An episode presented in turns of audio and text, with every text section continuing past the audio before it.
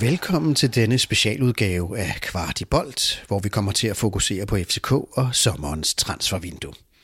Hvilke spillere skal forstærke FCK? Hvilke spillere skal ud? Kræver Jes Torp spillestil nye typer af spillere? Og hvordan ser transfermarkedet egentlig ud efter både coronakrise og Brexit? Der er en god sandsynlighed for FCK-darlingen Andreas Cornelius vender hjem til sommer. Hør hvorfor senere, og hvorfor det nok desværre er lidt for tidligt at håbe på gensyn med Delaney. Vi bringer en top 10 over relevante spillere, der vil kunne gøre FCK bedre. Der er tidskoder i show notes, så du kan hoppe til den del af programmet, der interesserer dig allermest. Kvartibolt er mere end blot en podcast. Vi har også en Facebook-gruppe, hvor vi forsøger at skabe en god og kvalificeret debat om FCK. Og så har vi et nyhedsbrev, der en gang om ugen samler alt det bedste, vi har læst om FCK. På den måde kan du blive fuldt oplyst om, hvad der sker i Hjerteklubben, uden at bruge alt for meget tid på det.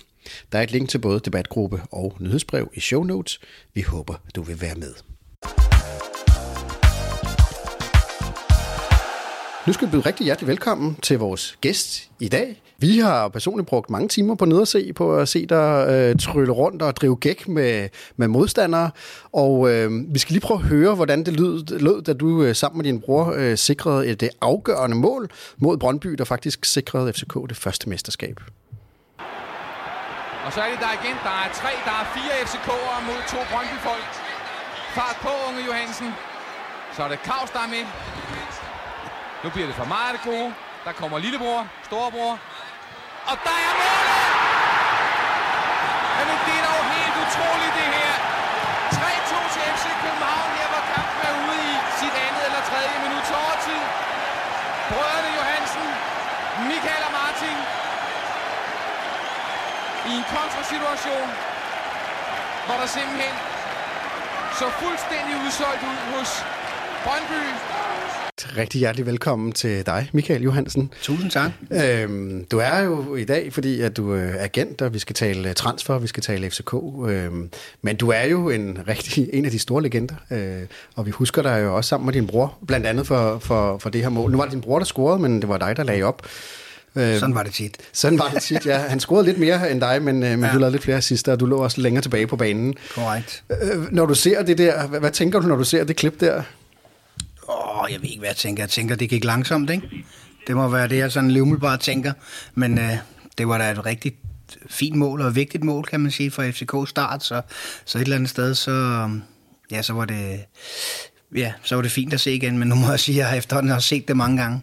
Jeg er lidt imponeret over, men sådan, måske det kunne nok ikke kunne helt kunne lade sig gøre i dag. Ja. Jeg tænker, at der var nok nogen, øh, der havde haft det bedre tilbageløb. Jeg ved ikke, hvad der skete, men altså, man kan sige, at Brøndby skulle jo vinde for at stadigvæk være med, ellers så kunne vi selv have afgjort det på hjemmebane mod OB, så, så på den måde, så så satsede de lidt, og det, det straffede vi så på det tidspunkt. Men du var jo øh, sammen med en bror, så var I, var jo, har jo været noget enestående i, i dansk fodbold med, med den måde, I spillede på, og de ting, I kunne. Og hvis vi har yngre lyttere, der ikke øh, kan huske så lang tid tilbage, så kommer vi til show notes lige at lægge nogle link ind til nogle YouTube-videoer, så man, så man kunne se nogle af de ting, I kunden. Du har spillet KB, du spillede B103, og så var du selvfølgelig med, da FCK blev, blev dannet. Hvordan husker du tilbage på den tid? Ja, som en rigtig, rigtig god tid. Altså, det var sådan lidt, at vi var ved at blive solgt til PSV Eindhoven, da vi var ja, da vi spillede i KB og havde været til noget over i Malmø, og, og, og var faktisk med min far. Dengang havde man jo ikke agenter. Nu når vi skal snakke lidt agent senere øh, i PSV, da, da de var rigtig gode tilbage i, i slut 80'erne, start 90'erne der, der var PSV jo rigtig gode med, blandt andet med danske duerne dernede, så, så det var jo rigtig fint, men, men vi tog hjem, og, og der havde vi bare en, en lidt anden fornemmelse af, at vi hvorfor kunne man ikke lige så godt bare se, at man ikke kunne komme til at spille på, på de hold her. Og, og det endte så med det, så et eller andet sted, så har vi jo været glade for det. Og så var man jo glad for at være med til en start. Nu er FCK blevet kæmpestort. Det var det jo ikke dengang. Der var jo både for og imod, da FCK startede jo, men, men det var jo både lidt med økonomi og det ene og det andet. Men, men det var da egentlig sjovt at have været med i begge klubber, som så blev lagt sammen et ja. eller andet sted. Og vi skal jo lige sige, altså du er jo faktisk øh, skyld i, at, øh, Kasper her, Kasper Larsen, min medvært, jo måske ikke gik så godt igennem skolen, som han ellers kunne. Øh. Det er korrekt. Øh, den dag, øh, at I laver det berømte mål ude på Brøndby Stadion, der øh, skal jeg til eksamen dagen efter, og får at vide af min mor og far, at øh, du tager fandme ikke til fodbold, øh, fordi du skal sidde og forberede dig på den her eksamen. Og jeg gjorde jo bare det, at jeg ringede til en kammerat og, og sagde, at øh, nu, nu skal vi læse sammen. Ja, jamen det skulle vi jo så, og så var det ellers afsted ud til Brøndby Stadion og se kampen.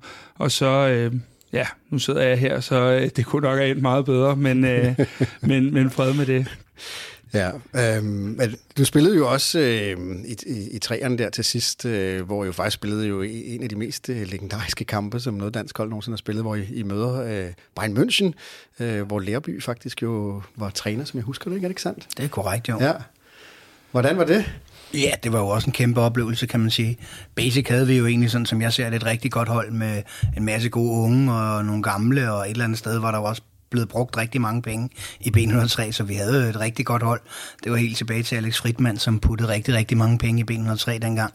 Så, så, så vi havde et godt hold, men at vi så skulle slå Bayern så stort, det var nok en overraskelse for alle, men øh, ja, vi spillede bare en, en god kamp. Det gjorde vi jo sådan, kan man sige, generelt på det tidspunkt. Øh, og det har jo selvfølgelig noget med, det var en god blanding, og, og ja, så, så det var egentlig bare sådan, vi kom jo, hvad kom vi til kvartfinalen, tror jeg, og tager til Torino.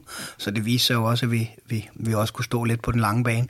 Hvordan, hvordan var det egentlig at være ung spiller? For jeg tænker, at der var godt nok nogle personligheder på det hold. Øh, Pierre Larsen, Ivan Nielsen og Palle Petersen osv. Hvordan var det at være ung spiller øh, i forhold til hierarki og så videre? Ja, det var meget, meget enkelt. Det var meget delt op. Altså, sådan var det. Det var den gamle skole. Det var nok ikke gået helt på samme måde. Altså, da jeg kom hjem fra England og spillede AB, der var det allerede slut med, at man ligesom har delt det op. Altså, der tror jeg, at nogle af de unge mennesker, de var skulle ligeglade. Om jeg kommer og spillet i Premier League og været med til at, at vinde mesterskaber med FCK, det var de sgu egentlig lidt ligeglade med. Men dengang, der var der jo bare, der gjorde man bare, hvad der blev sagt. Omvendt var det jo nemt at komme op som ung spiller. Øh, nu skal vi jo snakke FCK, øh, hvordan det går nu og alt muligt andet, men dengang kom man jo op, og der var jo ligesom, ja, at man havde lidt hjælp hele tiden, så kom man lige og fik et, øh, et slag i nakken af Pierre Larsen, og nu er det nok med, I ligger og dribler og gør alt det her, eller nu holder vi lige bolden, du ved, eller Ivan lige løftede øjenbrynet, så det, det siger jo bare sig selv, sådan var det jo, og det stiller du ikke bare spørgsmålstegn ved. Altså, jeg kan også huske, at vi startede på FCK, og Picnic ville skyde frispark, altså, så lå boldene jo bare ude på hele anlægget, altså, så kunne blev de to røde jo bare hentet, og så sagt, der ligger nogle bolde ude, de skal samles. Men der var vi jo på vej i bad, så var det altså bare at få et håndklæde på, så få hentet de bolde. Så man kan sige, det var i hvert fald i gamle dage, men et eller andet sted, så var der jo styr på tingene. Og udover det, så var det jo en, en fornøjelse at starte med at spille med nogle rigtig gode spillere, og så fik man jo også noget hjælp. Det vil sige, vi stod jo godt på banen. Jeg kan jo sige, at nogle af de unge, der kommer frem, nu, nu har jeg jo selv været i agentbranchen i 17 år, altså det er jo ret vigtigt, at man har nogen at læne sig op af, og lige få et godt råd, og det var der i hvert fald i den, i den grad dengang. Så det du siger, at det har ændret sig en del, den måde man kommer op på som ung i dag, kontra dengang. Jeg forestiller mig ikke, at du turde drible meget rundt om Torben Picnic i den, gang, øh, i den tid i hvert fald. Nej, på samme måde. Så det var helt nøjagtigt bare sådan, at øh, altså, så blev man jo bare sat på plads, eller fik en ret voldsom takling. Altså, det er ikke den måde, vi spiller på. Så altså, jeg ved jo ikke, det sker jo sikkert også, men i, i en helt anden grad. Altså, det, det, det kunne jeg bare mærke, da jeg kom hjem også fra England, at det havde bare ændret sig. Altså, det var næsten bare, du lukker bare røven. Jeg tror ikke, at de to røde skulle sige det til øh, hverken Piknik eller, eller for den sags skyld. Og vi havde jo også en gammel legende, der lå op i angrebet med Michael Manike, som man må sige, vi lå lige bagved. Altså, vi fik jo virkelig også meget at arbejde med. Han vandt jo 9 ud af 10, hvis ikke 10 ud af 10 hovedstødstøller, så vi, det var jo, ja, jeg siger ikke, det var nemt, fordi det var et svært hold at komme på, men, men når man så var på det, så, så blev man også fodret ganske fint. Havde I nogle udfordringer med, at både dig og din bror, kan man sige, spillede jo på samme måde? Øh, altså, om der skulle være plads til at være plads til at begge to, øh, når man kæmpede så på et hold? Eller var det faktisk en fordel, at I, I kendte hinanden så godt? Ja, altså der var jo det, altså Benny var jo meget bevidst om det. Der har været nogle episoder, hvor, hvor primært måske jeg har startet, altså så skulle vi spille mod Bayern München, og der var han sådan helt sikker på, at om så skulle jeg ind i halvlejen, de skulle lige tage pusten. Altså jeg synes, det var jo godt trænerarbejde af Benny et eller andet sted, men når man var i det, synes jeg man bare, man skulle spille med de bedste. Men der har jo været lidt taktisk i det, eller sige, vi kan ikke lige spille med, med to små, eller vi får nok ikke bolden så meget. Altså mm. vi havde måske regnet med jeg kan, der var noget på, på Facebook her, hvor der var nogen, der lagde noget op, og der var det bare sådan lidt, der skrev jeg, så jeg kunne se den stå 1-1, da det var, at jeg kom ind i anden halvleg. Så skrev jeg bare, at det var jo en genistreg af Benny Johansen endnu en gang. Han ventede måske for længe, fordi den blev så 5-1 i anden halvleg, hvor man kan sige, at det var jo anden halvleg, der var bedst, så på et eller andet sted. Så, så var det jo sådan, men, men, men, men et eller andet sted var det jo taktisk klogt. Så jo, da vi var yngre, blev vi da sådan lidt ramt øh, på nogle af tingene, og omvendt, så har vi vel også været heldige at have nogle trænere, der synes, der var plads til to. Sådan, det, det tror jeg ikke, der har været i dag. Altså. Nej, det var nemlig mit næste spørgsmål. Vil der være plads til to typer af jer øh, på dagens, lad os sige, FCK-hold? Jamen, det, det, det tvivler jeg på. Det har i hvert fald ændret så meget. Det, det er noget, jeg tænker over en gang imellem, også nu med det her med, med landshold, der er kommet future-landshold. Og som ved, så har vi jo ikke altid været store, men, men et eller andet sted, så synes jeg jo, det skal være de bedste. Men nu gør de et eller andet med i, i, i DBU, med at man skal beskytte, og så nogen kommer på. Jeg tænker bare, med, og selv på ungdomslandsholdet må det vel bare være de bedste. Jeg ville da synes, det var retfærdigt, hvis jeg ikke skulle på 16-landsholdet når ja, jeg er klar for ja, en af de bedste at være en af de højeste. Ja, ja altså sådan at sige, ja. det kan jeg ikke rigtig lige se, hvad man skulle beskytte Nej. der. Jeg synes jo, jeg er kommet meget godt igennem, men, men, men, men jeg kom tilbage til det spørgsmål, så var der der en gang imellem, at, at det ikke kunne lade sig gøre. Eller i nogle af kampene, så synes øh, Benny på daværende tidspunkt, at det var sådan. Jeg så et YouTube-klip øh, her, inden vi kom her, øh, øh i forbindelse med, jeg tror, I blev optaget i, Legends Club, øh, hvor, øh, hvor FCK laver et portræt af jer. Og der, jeg kan ikke huske, om det er dig en bror, der siger, at en var det jo meget rart at spille med sin bror, fordi hvis man havde haft en lidt dårlig kamp, og brormand havde lavet på, på kasser, så fik man jo altid super god anmeldelse i avisen næste dag. Ikke? Ja, det var, man kan jo godt have spillet sådan en semi-god kamp, og alligevel være på ugens hold, fordi brormand lige lavede to op i den anden ende, eller man lige havde haft en fod med i et eller andet. Gik jo, vi, vi, vi må jo nok erkende, at vi spillede også hinanden meget. Ja. Men altså, man kan sige, som, som tilskuer var, var den type fodbold, som vi stod for, jo øh, fuldstændig enestående, og det der jo også gør fodbold magisk. Øh, øh, nu siger du selv, du ser klippet her, det ser meget langsomt ud. Altså, mm. tror du, øh, det vil være sværere, altså med jeres øh, måde at spille fodbold på, vil det have det svære kår i dag? Ja, tingene har udviklet sig, det går meget hurtigere jo. Altså det ser man, men det ser man jo også omvendt. Da vi så spillede i, i slut 80'erne, start 90'erne, så var det jo også, hvis vi så noget fra 60'erne, så var det jo også ligesom, uh, hvis vi skulle snakke om guldharl, altså det var jo også, det gik jo også bare langsomt. Ja. Så et eller andet sted, så er det jo bare sådan noget, der rykker sig hele tiden. Så ja, ja jeg tror, det ville have været. Men et eller andet sted, så tror jeg også, så har man jo bare bevæget sig i den retning. Altså, dengang løb vi jo bare rundt om Gentofte Sø, når vi skulle i form, eller Damhusøen. Mm. Nu har de jo otte fysiske trænere at finde ud af med pulsur og alt muligt andet. Dengang lavede vi bare alle sammen det samme, ja. på en eller anden måde, så jeg tror bare, man havde... Ja, ja, ja, Gået med tiden. Ja, det tror ja. jeg sådan lidt. Jeg tror, jeg, jeg tror på, at man ikke kan holde talent nede. Så, så derfor så tror jeg, man var kommet igennem på en eller anden måde, men, men, men, men, men tænker da også lidt det samme. Men det er der sikkert også mange, der har gjort, som, som vi siger med, ja. med, med, med Harald og den slags, der var på toppen på det tidspunkt. Mm. Hvor havde de været henne, når de sad og så? De synes sikkert også, det gik helt vildt stærkt, ja. når vi spillede i slut øh, 80'erne og 90'erne der. Så. Ja, det er klart. Øhm, du ryger jo så til England senere øh, hen. Er det, hvad er det 96, øh, 97 sagt øh, 96 der. Var der, var der. Hvordan var det at komme fra sådan den, en dansk liga, hvor I havde været ret outstanding, øh, og så komme til Bolton, hvor du spillede? Øh, specielt vil jeg sige sådan lidt. Altså, der var jo, vi var jo gode i FCK, og så alligevel så døjede vi lidt med økonomien, så vi, vi havde da et fint hold, men det var heller ikke sådan, at vi bare kunne ha- handle ind på samme. Altså, så kom over til, det var ikke, jeg, jeg kendte jo ikke engang særlig meget til Bolden på det tidspunkt, men, men så var de jo så interesserede i at købe mig og Per Fransen, og vi tog det over, men der var jo bare tre på hver plads. Altså, der havde man jo sådan at sige, de sidste par år i FCK, der var det sådan lidt, jamen der spillede man jo bare. Altså, jeg vidste jo godt, når jeg kom ind i omklædningsrummet, altså jeg var med. Altså sådan, sådan var det jo bare, selvom jeg måske kun var 22, men, men der havde man jo allerede fået sit, sin plads på holdet, og, og så, så det var sådan, og det år, der var jo selvfølgelig bare meget hård konkurrence, sådan er det jo. Men du er i hvert fald en øh, FCK-legende, øhm, og øh, altså, hvordan har du med FCK i dag? Følger du dem, øh, holder du med dem, eller hvad, hvordan, hvad tænker ja, du med FCK? Jo, altså, vi, i, i den grad, altså hvis der er et hold, jeg holder med, så er det selvfølgelig FCK. Altså, det er jo man har spillet KB og B103 og været med på rejsen og startet, og man har lavet Legends Club derinde, hvor man møder mange af de gamle og kommer og ser. Nu er det selvfølgelig en lidt speciel tid, vi er i, men hvor man kommer og ser, og så, så på den måde, ja, så, så følger der FCK. Er, er der et sammenhold med, med nogle af de gamle øh, drenge, du har spillet sammen med? Ja, det er der da, absolut. Og der er jo alle mulige gimmicks derinde. Diego Tur sidder jo stadigvæk og skal jo tit bruge de to røde til et eller andet, så vi skal komme ind og lave et eller andet øh, pakke gaver ind var sidste gang, eller løbe op ad et bjerg eller et eller andet andet. Så, ja. så et eller andet sted, så er det jo stadigvæk øh, fint og rigtig dejligt at være, være en del af noget. Øh, og vi må jo sige, at det, lige nu skal vi selvfølgelig ikke sige, at det går, men generelt har FCK jo været, bare været flyvende. Ja, og du er jo så blevet i fodboldverdenen, fordi i dag der øh, har du et, øh, et, et, du er fodboldagent øh, og arbejder i et firma, der hedder Nordic Sky. Ja. Øhm, hvad laver du i dag? Jamen, jeg er bare agent. Det har jeg faktisk været i snart 17 år. Så, så nu har vi, vi solgt firmaet. Jeg har firmaet også med en anden legende for FCK, Niklas Jensen. Så, så vi har den danske afdeling nu. Og vi havde firmaet før, der havde vi Pro 11. Men for ja, snart to år siden, der solgte vi øh, halvdelen af virksomheden til en svensk virksomhed, der hedder Nordic Sky. Og vi er så blevet en del af det ben, som hedder Nordic Sky Danmark. Ja. Hvad, øh, hvad har I af spillere i, i jeres folk, som, øh, som vi måske kunne kende? Oh, vi har jo gennem tiderne haft rigtig mange spillere, som man kan se nu derovre, der, sidder, der har vi jo for eksempel i gamle dage lavet Thomas Graversen til, til Madrid, og ja, hvis vi skal tage FCK, så har vi jo lavet Oscar Vendt, en døje, øh, Achiba Hutchinson, øh, Hjalte Bo, øh, ja, vi har jo haft mange igennem, og så nu har vi jo så bare nogle nye. Sådan er det jo, så skal de jo også skiftes ud jo, så ja. på et eller andet tidspunkt. Og ja, vi skal vi tale transfer i dag jo, øhm, og det er sådan set, øh, fordi du, du er agent, med dit, med dit blik på fodboldverdenen, at vi, at vi har besøgt dig. Øhm, hvad, hvad laver en øh, agent egentlig i moderne fodbold? Jamen, øh, generelt så passer han jo sine spillere, men da jeg startede for snart 17 år siden, der tror jeg, at vi var otte agenter, hvor fire af os arbejdede.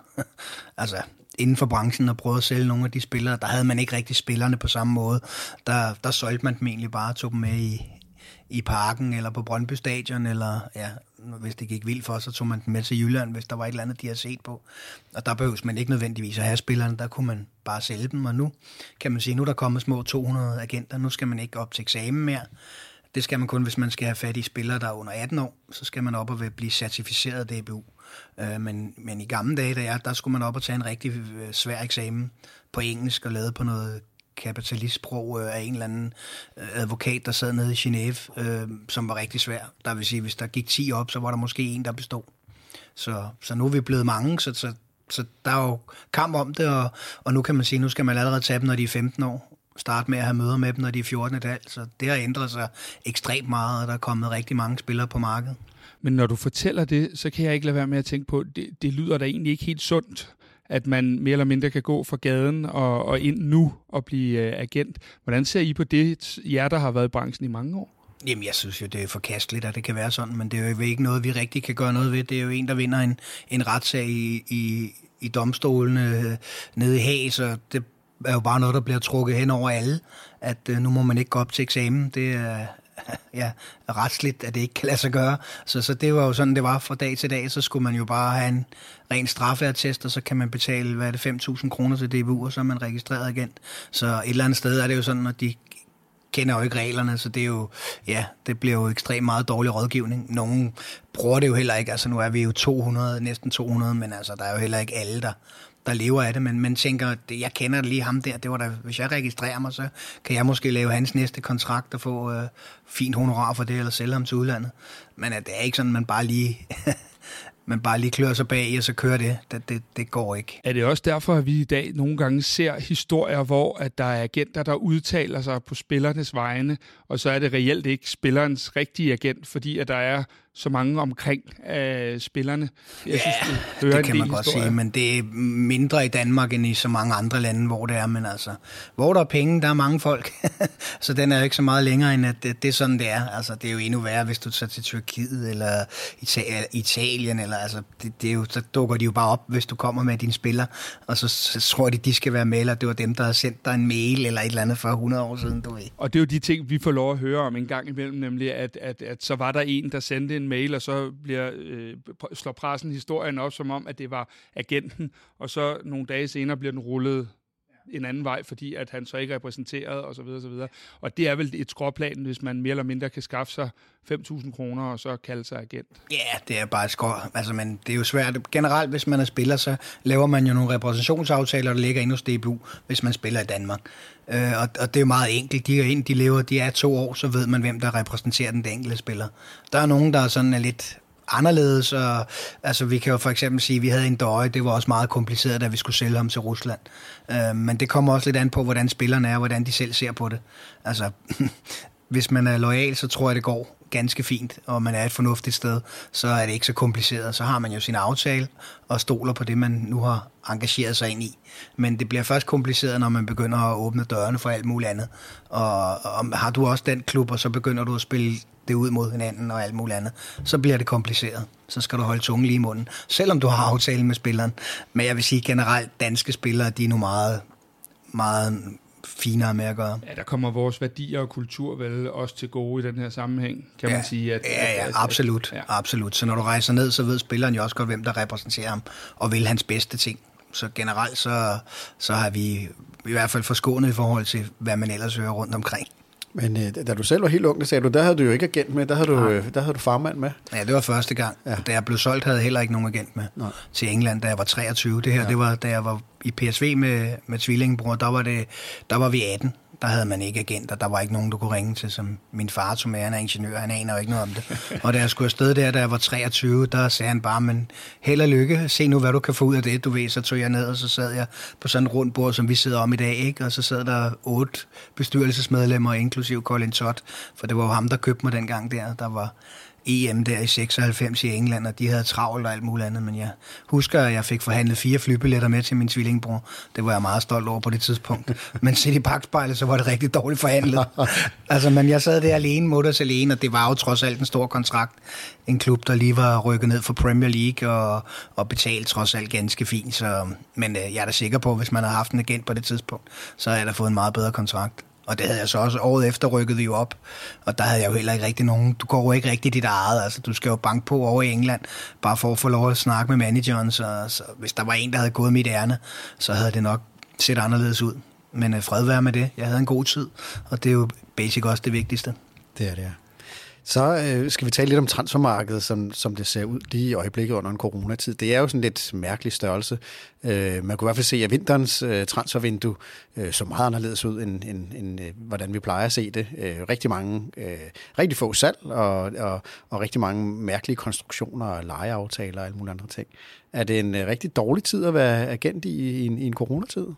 Ja, det synes jeg, det er det jo. Det er jo en dårlig tid for alle generelt mange af erhvervene, det er ikke så mange, det er vel øh, kun håndværkere efterhånden, der har kronet dage, fordi alle skal have lavet haver og nye badeværelser og alt muligt andet. Men altså, klubberne har det jo også skidt, øhm, så, så det er jo ikke sådan, de laver så mange transfer, vi er lidt afhængige af, at der sker noget, så på den måde, så er vi jo en branche, der, der, der er ret voldsom. Jeg læste noget for, for FIFA, en af de svenske ejere sendte ud, at det var sommervinduet var røget ned med 80 procent i sommer, og nu var det 90 procent, det var røget ned med, så jeg har også sådan lidt, jeg tror, vi skal have gang i nogle af de store handler, før det bobler lidt ned på vores niveau, trods alt. Vi, vi har jo hverken Ronaldo eller Messi eller nogen, men, men vi kommer lidt længere ned i, og ringene har ikke rigtig bredt sig til os, så vi vil da sige, ja, det har der været sådan lidt, øh, jeg vil næsten sige tre vinduer. Altså det kom jo, folk vidste jo ikke, hvad det var for en størrelse, da det kom der i, i, i december måned i Kina, så kom det sådan stille og roligt. Vintervinduet er altid stille og roligt, så jeg vil jo næsten sige, at vi har haft tre rolige vinduer nu. Og hvordan, når det er, fordi jeg tænker, nu, nu begynder vi at rulle nogle vacciner ud, vi begynder så småt at se ind i forhåbentlig nogle coronapas og nogle indtægter igen øh, for fodboldklubberne, der ser ud til, at der kommer øh, tilskuere på stadion igen her inden i en overskuelig tid. Begynder klubberne næste sommer, eller denne her sommer nu, at handle, tror du, eller er vi i endnu et live-vindue? Ja, jeg tror, vi er endnu i et live-vindue. Det bliver meget stille og roligt, altså som vi kan se, det bliver hele tiden rykket. Nu er vi jo i juli måned omkring øh, vacciner, i hvert fald i Danmark. Mm. Lad os nu se, må ikke det bliver august, hvornår åbner det ene og det andet op, hvornår kan vi komme på stadion igen. Ja, jeg håber det, men jeg tror, det vil være naivt at sige. Udover det skal klubberne også lige slikke sovne. Der har virkelig været nogle udgifter, og man har bedt nogle af spillerne om at gå ned i løn i mange lande. Vi har jo også spillere rundt omkring. Vi er jo egentlig godt stillet i Danmark, eller vi har i hvert fald et, jeg ved godt, der er mange, der vil sige det modsatte, men vi har trods alt et, en hjælpende hånd mange steder, og det har klubberne jo også haft. Øh, hvis jeg tager ud og snakker med dem, hvor vi har spillere i udlandet, så er det en helt anden øh, de har med at gøre. Der kommer bare ikke nogen indsigter, der er ikke nogen hjælpende hånd. Så det er sådan noget med spillerne ned 30 procent. Øh, vi kan ikke betale, vi må udsætte jeres også vi er jo også ramt lidt på, for vi har nogle penge. Vi får pengene hver år, at, at de heller ikke har kunne betale de regninger. Så på den måde, så, så, så tvivler jeg på, at, at, at det bliver det helt store det bliver bedre, men jeg tror ikke, vi når tilbage til, der tror jeg, vi skal helt, der skal vi til sommeren 22, for at vi er tilbage på, at der bliver lavet transfers igen, og folk har, har fundet ud af, hvor står de hen af, og der er jo også mange, der er afhængige af sponsorer, som også har været ramt hårdt, så kan de jo sådan sige, om så skal vi ikke lige bruge alle de millioner på fodbolden. Øh, nu drosler vi lidt ned, så det, det, det er bare sådan, ja, som det bare hænger sammen.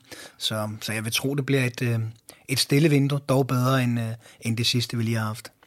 Men det er jo også, som du selv siger, øh, at man kan sige, at vi er også afhængige af, at der sker noget, nogle ringe skal sprede sig i vandet. Så når der sker store salg, øh, og mange penge bliver frigivet, og mange nye klubber har brug for spillere, så, så er der vel også en eller anden øh, effekt i, at, øh, at der skal ligesom hul på bylden, før der ligesom kan begynde at ske noget. Korrekt, og det er der, det, det, der ikke har været. Og mange af dem, som man kan se, de store klubber er også ramt rigtig hårdt. De tyske klubber, hvor vi har en del spillere, selvom man tror, det er sådan, men, men de mister virkelig mange penge, når der ikke er tilskuer. Hvilket apparat de har med hensyn til øh, lounges og alt muligt andet, hvor der bare kommer mange mennesker, der betaler rigtig meget. Det, det, dem får de ikke mere, og nogle af sponsorerne, de skal jo ikke betale, når de ikke får den vare. De, så der, der, der, der har virkelig været, været krise i, i fodbolden. Og der kan man sige, at vores egen klub her, FC København, er jo om muligt endnu hårdere ramt end de fleste herhjemme i hvert fald, fordi at de har den øh, firmakonstruktion, de har, hvor vi også har haft lukket ned for LaLandia og så videre. Så, og det har vi jo også kunne se på regnskabet. Øhm, så det er jo i hvert fald også et sted, hvor sårene skal slækkes en del, før at, øh, at man kan begynde at løbe igen i hvert fald. Ja, absolut. Så det må de jo se. Jeg ved ikke rigtig helt nogle gange, jeg har ikke sat så meget ind i det, men det er jo forskellige budgetter trods alt. Og et eller andet sted, så skal fodbolden jo køre videre, og vi skal have et slagkraftigt hold, sådan er det jo. Og ja, det kan være farligt at lade være også. Ja, altså det er jo sådan, det hænger sammen ja. jo. Og, så nu må vi se, der er jo også... Der er jo også nogle salg, der kunne stå for bedring for FCK, og det tror jeg heller ikke kommer til at ske til sommer. Øhm, jo, der kunne måske være en Jonas Vind, der var, der, der kunne gøre et eller andet. Jeg læser noget med West Ham, men jeg tvivler stadigvæk på, hvordan og hvorledes tingene kan. Nu er der så også kommet Brexit, og man skal have spillet et vis antal landskampe, og så, så der er mange ting, der lige pludselig gør det lidt sværere, alle mulige ting og hvad, hvordan ser du så på de, øh, hvad hedder det, altså den måde ligesom at komme rundt om, om, hvis man ikke har råd til at købe spillere? Så nu er der blevet lavet øh, lejeaftaler, lange lejeaftaler, det plejer man jo ikke at se. Hvordan tror du, det kommer til at, at udmønte sig? Er det bare lejeaftaler, som bliver til reelt køb, når der igen er penge og et flow i Ja, markedet? det kunne man jo tro. Altså, var det ikke Lea, er han ikke lejet for to år? Jo. Og så har vi smidt Modratia, den anden var i 18 måneder også. Øhm. Så det er jo sådan lidt et eller andet, jeg, jeg, jeg tvivler på, at mange af dem kommer tilbage til de pågældende klubber. Jeg tror sådan lidt, som du siger, at det er nok sådan lidt med, med, med, med en idé om, at man køber spilleren fri på et eller andet givet tidspunkt, når vi er ude af det her øh, øh, coronakrise, så, så kunne jeg jo forestille mig, at sådan en som Lea, han blev købt af FCK, og der formentlig ligger en eller anden forhåndsaftale omkring en pris på det. Det kunne man godt. Øh, Uden at jeg ved det. Det kunne man godt forvente, at, at der lå.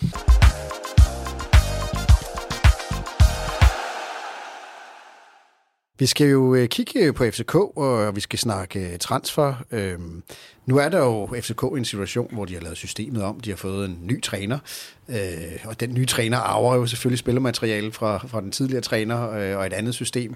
Han har selv fået Lea ind som, som, og, og Bundu på lejeaftaler. Men ellers har man vel, altså sådan som Jes Torup har vel brug for at kunne sætte sit eget hold? Ja, det det, det, det har han da, selvfølgelig har han det, men han er jo nødt til i første omgang at spille med de spillere, der nu er der. Så der er jo ikke så meget andet at gøre. Altså, da Klopp kom til Liverpool, og alle de sagde, du ved, så skal du vel bruge øh, millioner og milliarder på at købe nye spillere. Og så sagde han, som udgangspunkt sagde han, Nej, jeg har de spillere, og dem, de er kvikke mennesker, så dem skal jeg nok lære at spille i mit system. Det, han endte så med at, at, at bruge en, en del penge på i hvert fald, og sikre sig både på målmand og, og forsvar. Men der er jo, Kasper, hvordan ser du på, altså Torup har jo et system, øh, og spiller på en måde, som er noget anderledes end Ståles, og har, er der noget, uden, inden vi begynder at tale navne og sådan nogle ting, er der nogen, han mangler? Altså er der typer, han mangler for at, at kunne få sit system til at fungere? Altså ud fra mit, kan man sige, faglige synspunkt, så, øh, så, så synes jeg jo, at vi mangler nogle mål i holdet. Jeg er med på, at vi øh, er et af de mere scorende hold, men, øh, men, men der mangler jo nok spilleren, øh, der, der laver de plus 20 mål lige i øjeblikket. Og problemet er, at det er jo så også de dyreste. Øh, men det er for mig at se i hvert fald et af de største mangelvarer, hvis vi sådan skal tale overordnet set, at der mangler nogle, nogle, nogle mål. Og så har vi jo nogle cases, vi ikke rigtig ved, fordi vi selv har lejet spillere, blandt andet Sanka, som vi kommer tilbage til. Øh, så, så en, en målmaskine på, på plus 20 mål, vil jeg da i hvert fald mene, er en af de ting, som, som Torup mangler for ligesom at, at kunne øh, effektuere det, han gerne vil. Men han har jo Vilcek øh, siddende på bænken. jeg må sige, jeg synes, det var genialt træk at få Vilcek hjem. Altså han har jo vist, hvad han kunne. Jeg ved godt, han havde et dårligt ophold i Tyrkiet, men han er ikke den første i historien, der har været i Tyrkiet at vinde, hvor det er lidt specielle forhold at komme ind, og jeg må sige, han sådan lidt, han spiller ikke specielt godt, men man ved bare, at han er derinde, så når vi sætter os på spillet, så får han lige hovedet, eller øh, møvlet sig frem og får scoret, og, og de mål er jo rigtig vigtige. Dem har vi så ikke fået, og, og jeg vil give helt ret, at vi mangler en eller anden bok, bokspiller derinde, der kan gøre noget. Og rigtigt, de er rigtig gode, de er rigtig dyre, men, men jeg synes egentlig set udefra, at det var meget fornuftigt at tage, tage Vilcek, fordi han har jo vist, at han kunne gøre det sæson efter sæson, på trods af, at han måske ikke engang spillede på et rigtig godt Brøndbyhold. De var virkelig i krise, og alligevel lavede han bare mange mål, så, så jeg håber måske, at vi på, for, få ham i gang på en eller anden måde. Det har vi virkelig brug for. Og så kan Vind måske lige komme takken lige bagved, så at han ikke skal ligge og tage alle de der slåskampe ind i, ind i feltet. Jeg synes, han er, han er måske lige bedre på anden bølgen at komme og få finde de rigtige positioner. Så, så det håber jeg, men nu kunne jeg forstå, at han var skadet, og jeg, jeg, jeg læser jo kun, jeg har ikke derinde, så jeg, jeg ved jo ikke rigtig helt, hvordan han var ledes. Men Nej, han, er, han er knæskadet og blevet scannet i sidste uge og fået tappet noget væske for knæet og ser ikke ud til at blive klar til weekenden, men har, de har en forhåbning om, at han er klar øh, til mesterskabsspillet. Ja, og det må vi jo så håbe, at vi kan få, få det op at køre, fordi jeg synes virkelig også, som Kasper siger, vi har, vi har, vi har virkelig manglet nogle, nogle mål på, på, den der, på den front. Vi snakkede jo i sidste uge, øh, vi snakkede med din gamle holdkammerat øh, Christian Lønstrup i sidste uge, og han sagde, og han er jo træner op i Hillerød nu, og han sagde, altså, hvis det var ham, der var træner for FCK, så, så havde Vildtjek en plads øh, inden, øh, for ligesom at skabe noget dominans i feltet, og han har en mulighed for at få kunne score nogle mål derinde. Ikke? Jo, og lidt som Michael også siger, at frigøre vind til det, han faktisk er bedst til, øh, nemlig at ligge i det der rum lige bag i til anden bølgen, helt sikkert. Vi øh, har tænkt os at lave en, en lille navneleg, og vi ved godt, øh, du har jo ikke specifik viden øh, øh, om, om nogle af de her ting, øh, eller hvad hedder, nogle af de her spillere, øh, øh, så, øh, så vi håber, du vil være med på, på navnelejen, men vi har ligesom prøvet at sige, hvis vi kigger på det FCK-hold, der er i dag, øh, hvem skal ud, og hvad er der af potentielle øh, hvad hedder det, emner, som man som kunne styrke det her FCK-hold. Og øh, det er jo ren spekulation, så det er bare en, en, en navnelej, og så kan vi jo øh, tale om, om, hvor sandsynligt det er, og hvor usandsynligt det er, øh, Kasper. Men du har jo sådan set lavet en liste med, med, med, med spillere, du synes, der burde komme til FCK, og, og, og spillere, der burde forlade FCK i det her øh, transfervindue, som vi ser ind til her til sommer. Ikke? Altså nu er jeg jo øh, med på lejen, forstået på den måde, at som Michael siger, så er der et er, hvad man nogle gange godt kunne tage tænke sig, og et andet er, hvordan verden ser ud. Og, og øh, nu, nu har vi jo den her lille navneleg, men vi er også udmærket godt klar over, at det ikke er realistisk. Det er mere sådan for at give lytterne et billede af, hvad der kunne være realistisk. Øh, og hvis vi nu starter, øh, vi starter i den ende, hvor vi siger, at dem, der måske skulle ud, Øh, så har vi berørt den første, og det er Jonas Vind. Kan vi holde på ham efter et EM? Øh, han har jo nu efterhånden haft en lille smule kontinuitet i, i skadesforløbet, men dog ikke spillet en halv sæson endnu, uden at være skadet. Han skal, ser ud til at være Julmands første angriber til, til sommer. Kan vi holde ham? Nej, det, det, det, det ved jeg ikke, om vi kan. Altså, både ja og nej, altså, men, men jeg ved også, hvad pris de gerne vil have. Og som vi snakker om tidligere, hvordan er markedet? Øh, kan englænderne købe i forhold til Brexit, og det skal jo nok være nogle af de lidt tungere drenge, der skal ud og indfri den, øh, den transfer, FCK gerne vil have for, for Jonas Vind. Så jeg, jeg ved ikke, det kommer meget an på os, hvordan han, hvordan han gør det, og hvordan han ledes. Og, og lige nu må jeg jo sige, der spruller vi jo ikke derinde, og det gør Jonas Vind jo heller ikke på nogen måde. Så... Nej, nej, vi er lidt afhængige af de var straffe, ikke? Jo, jo, ja. på en eller anden måde, så har han jo scoret på dem, men, men han er jo også lidt afhængig af, hvordan det går. Men det er klart, hvis han får det nu siger du, at han er første valg. Det ved jeg ikke, om han er på, på julemandshold, men øh, vi har jo FCK-tøjet på, så det er han jo nok et eller andet sted, men, men der er jo noget tid til endnu, men hvis han får et godt EM, så er det da klart, at så, så er der, der er nogen, der, der er købe, købevillige til, til, til det. Så, så der er mange ting, der skal gå op i en højere enhed, men jeg, jeg, jeg er ikke så sikker på, at han ikke er i FCK efter sommer også. Hvad skal han koste, øh, Jonas Vind?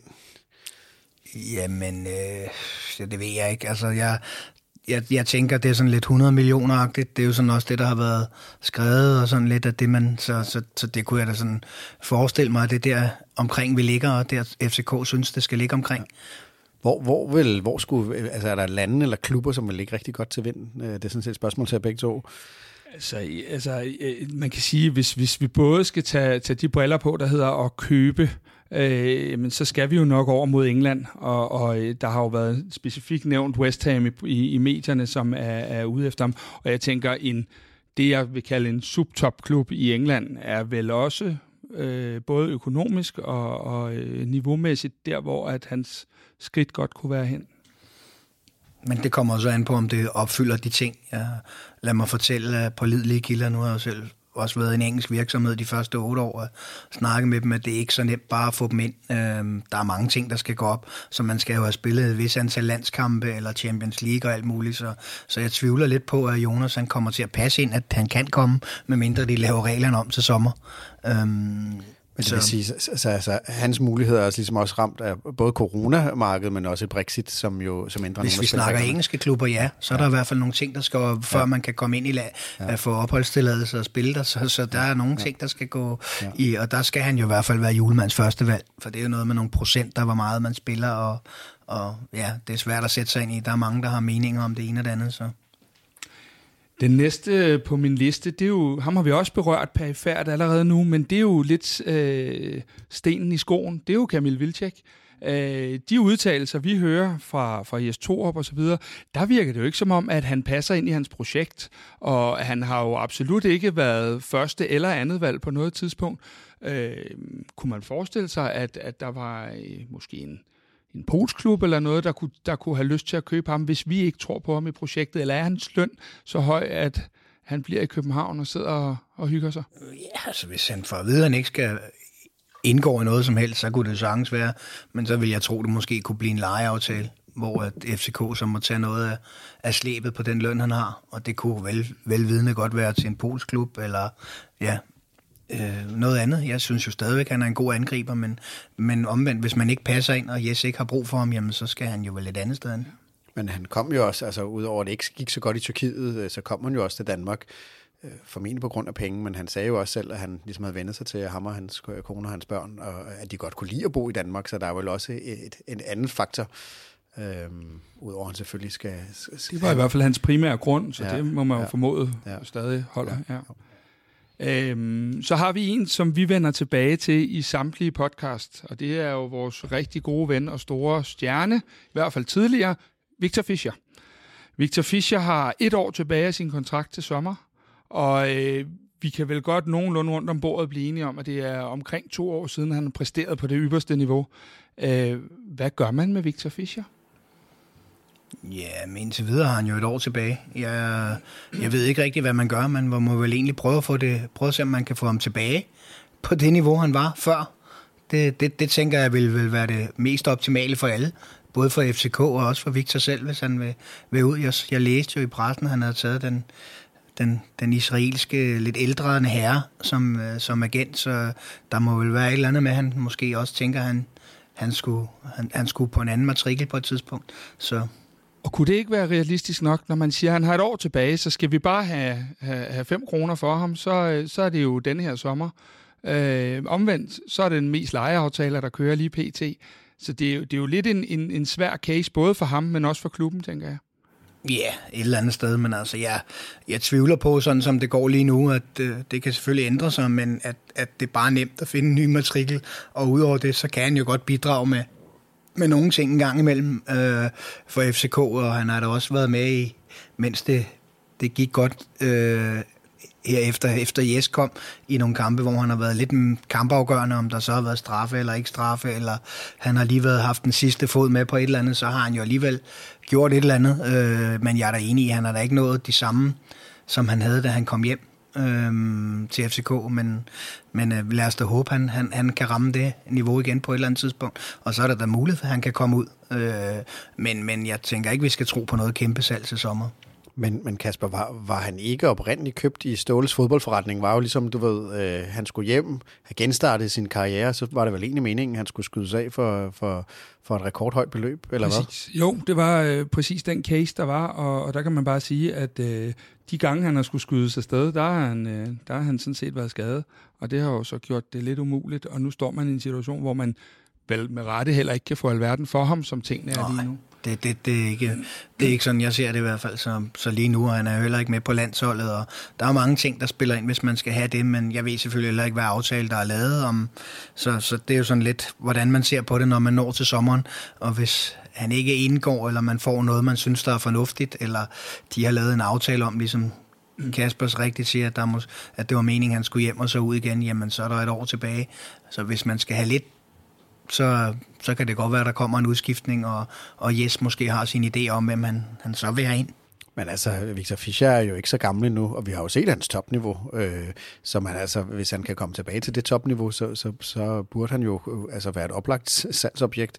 Øh, men det er klart, med kun et år tilbage, og men det, det han præsterer lige i øjeblikket, er nok ikke der, hvor øh, alle står klar til at hive ham ned af, af hylderne. Nej, det skal i hvert fald være et godt slutspil, han får, han får banket afsted her, hvis vi skal hen mod noget stort hen mod sommeren. Um. Hvordan, tænker, bare sådan, hvordan tænker spillere? Fordi umiddelbart, hvis jeg kigger udefra og kigger på sådan den økonomiske logik i det, så vil jeg jo, hvad hedder det, hellere gå t, altså spille min tid ud, og så, øh, hvad hedder det, score alle de penge selv øh, på et, på et fremtidigt salg. Altså, og jeg ved godt, der er kampe mellem klubber og spillere, og de ser selvfølgelig for, øh, Men det er ikke altid sådan, det hænger sammen. Men hvordan hænger det sammen? Jamen, Michael? det hænger ikke altid sammen, at du bare får pengene selv, hvis du går din kontrakt ud. Altså, du får den, den løn, de nu synes, så kan der være nogen, hvor du så løber den ud. Du har jo også den mulighed, jamen så skal vi bygge et nyt hold op. Hvordan ser det ud næste år? Du skal ikke være her. Så spiller du måske heller ikke, så er det jo ikke sådan, du bare hiver ned for hylderne og siger, hvis du så ikke har spillet et halvt år, det kan godt være, at du kan jo må lave aftalen et halvt år før, men, men øh, der skal du så trods alt have, have leveret på en vis hylde, hvis du bare skal have fyldt lømmerne op. Så det, det, det hænger ikke altid sådan sammen, må jeg, må jeg desværre sige. Den øh, sidste sådan på min øh, udliste, det er jo øh, Victor Nelson. Og også igen øh, lidt den samme case som Jonas Vind, rygtet til Premier League øh, og til Celtic, og for igen høje beløb, det er så øh, før corona, har vel ikke præsteret helt på det niveau, vi ved, han kan. Og hvor står han i hele kabalen nu? Øh, at, at, at, at, tænker du, der kunne være et sommersalg af ham? Jeg, jeg, øh, jeg vil sige, det kommer an på, hvad man skal have for ham.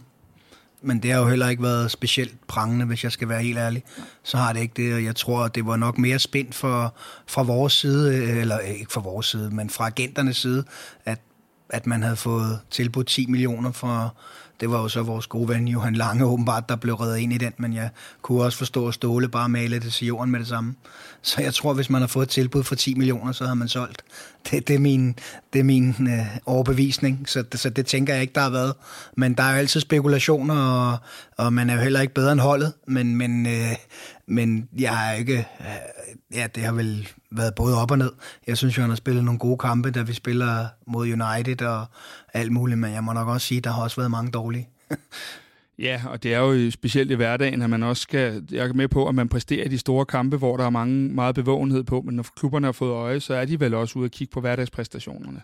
Ja, det er det. De følger der med, ja. og specielt hvis de skal op og give 10 millioner euro plus det løs, så øh, jeg ved ikke, hvad man vil sælge ham for, men, men, men så, så følger de der med, selvfølgelig gør de det, og, og det er jo sådan hen over en længere periode.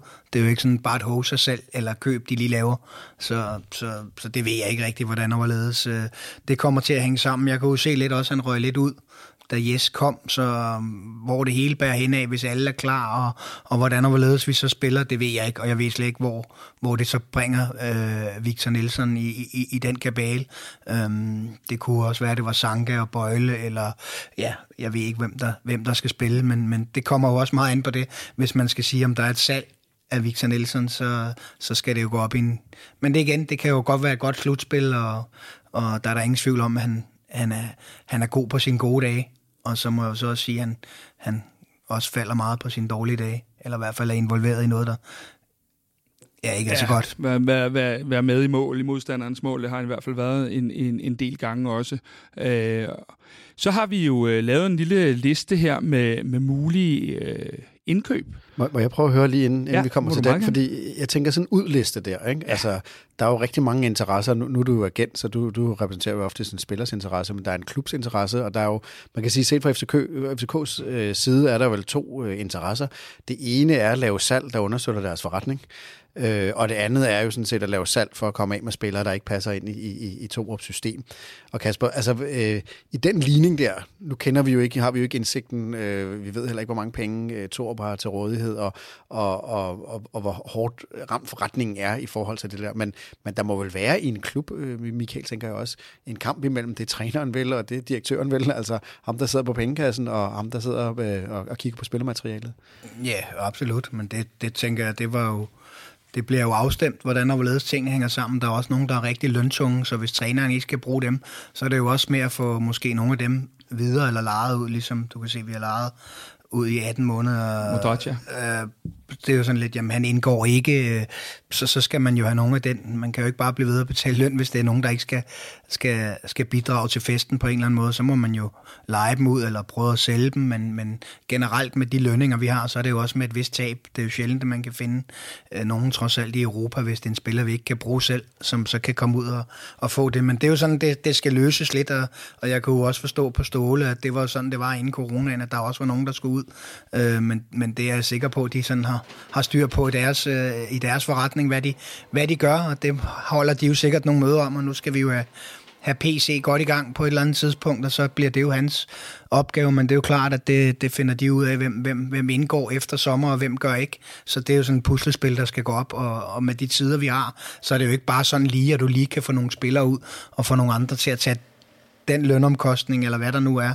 Øhm, og lidt igen med salg udlisten, det er jo ikke bare så nemt. Altså, Nej. de står ikke bare i kø. Altså, vi kan jo godt synes, at Victor Nielsen er en, er en fin spiller, men hvis han koster 10 millioner plus, øh, måske 15 millioner, jamen så skal det være de rigtige, der er kommet og set, og virkelig kan se et potentiale i det her, hvis de i de her tider skal give de penge, ja. trods alt i Danmark. Ja, det er jo også bare for at sige, der er jo, altså en klub er jo indbygget modsatrettet, altså faktorer, jeg sige, men selvfølgelig vil man jo gerne have det stærkest mulige hold, det vil man få en træner, men du vil også gerne have den stærkest mulige forretning, der kan, der kan under og bygge det. Ikke? Jeg skal jo lige sige, øh, Michael, vi sidder jo her i din uh, forretning, uh, ja. Nordic Sky, så nu kan vi lige høre printeren køre i baggrunden. Ja. Det er formentlig ikke kontrakter på, på spillersalg lige her nu. Men, ja, jeg, tjekker, jeg tjekker op på den men, uh, bare lige for at sige, det kunne det, det være. det, man kan høre i baggrunden, det, det er i hvert fald, hvad hedder det, et rigtigt arbejde i et, en agentvirksomhed. Mm. Ja. Nå, Kasper, jeg, jeg forstyrrer dig jo øh, med mine spørgsmål, så, men nu skal vi jo til det, som formentlig kan øh, bringe håb for, for rigtig mange FCK-fans. Øh, så der er jo det der med, når FCK måske ikke lige ligger der, hvor øh, mesterskabet er det mest naturlige, så kan man jo gå to veje som fan. Man kan lægge sig ned i første stilling og græde og råbe og skrige, eller man kan gå den anden vej og sige, jamen, øh, er der, hvad er håbet egentlig for FCK? Og øh, altså, vi har jo lavet en talentspecial, øh, hvor vi kigger på nogle af de talenter, som måske bliver morgendagens FCK-stjerner, øh, og den ligger øh, der, hvor du lytter til din podcast med, med kvart i bold. Men der er jo også en anden ting, man kan jo også købe sig til, til succes øh, og få de rigtige spillere ind, Kasper. Du har jo lavet en en ønskeliste, øh, som vi skal snakke en, en lille smule om. Og det er jo en ønskeliste, som er lavet ud for den præmis, som du selv siger, at det er navne, som har været relateret til FCK på en eller anden mulig måde, enten tidligere eller, eller kvæg, de har været der. Ikke? Så vi har jo ikke kigget ud øh, over alt i verden og, og hævet ned. Nej, det har vi ikke, og jeg, jeg har sådan set fundet øh, 10 navne, og så tænker jeg, hvis vi nu øh, laver lidt øh, ja og nej, ja. og så øh, kan vi jo måske uddybe nogle af dem bagefter. Den første, jeg har på listen, det er, og jeg har selvfølgelig en begrundelse for det, det er øh, Hausner fra AGF. Han har en øh, Peter Christiansen connection, og i og med, at vi ikke rigtig ved, om Sanka bliver, så, øh, så tænker jeg, det var måske et oplagt bud. God case, ung spiller. videresalg. Hvad tænker du der? Nej. Nej. Super. Øh, den næste, det er en af vores øh, udlejede spillere, øh, Guillermo Varela. Øh, kunne han muligvis være øh, en mand for Torps øh, projekt? Nej. Øh, den tredje, det er Mikkel Duelund. Han vil, som vi hørte, i hvert fald gerne hjem. Har tjent fint og skal spille. Kender Torp. Kunne det være en mulighed? Ja. Sanka, hans lejeaftale slutter, øh, og med, med alt der, der strander det på noget økonomi. Han har en fed kontrakt i Tyrkiet, uden at betale det store i skat. Bliver Sanka i FC København efter sommerferien? Ja. Vi øh, står i en situation, hvor øh, Grydebust øh, to gange har vundet øh, det gyldne bur, og nu har siddet på, øh, på bænken i, øh, i ret lang tid, og man godt kunne forestille sig, at han kom videre. Og så tænker jeg, at øh, nede i Tyskland, der har vi jo et fyreår, men en gammel Brøndby-målmand, der hedder Frederik Rønnow. Kunne han være øh, i spil til en FC København-kontrakt? Ja. Øh, vores chefscout og din gamle ven, Lars Højer, har jo en øh, ganske fornuftig søn, der spiller over i AGF. Øh, og hvis man begynder at bruge Bøjle centralt, så har du en Victor Christiansen, upcoming man ude på venstre bak.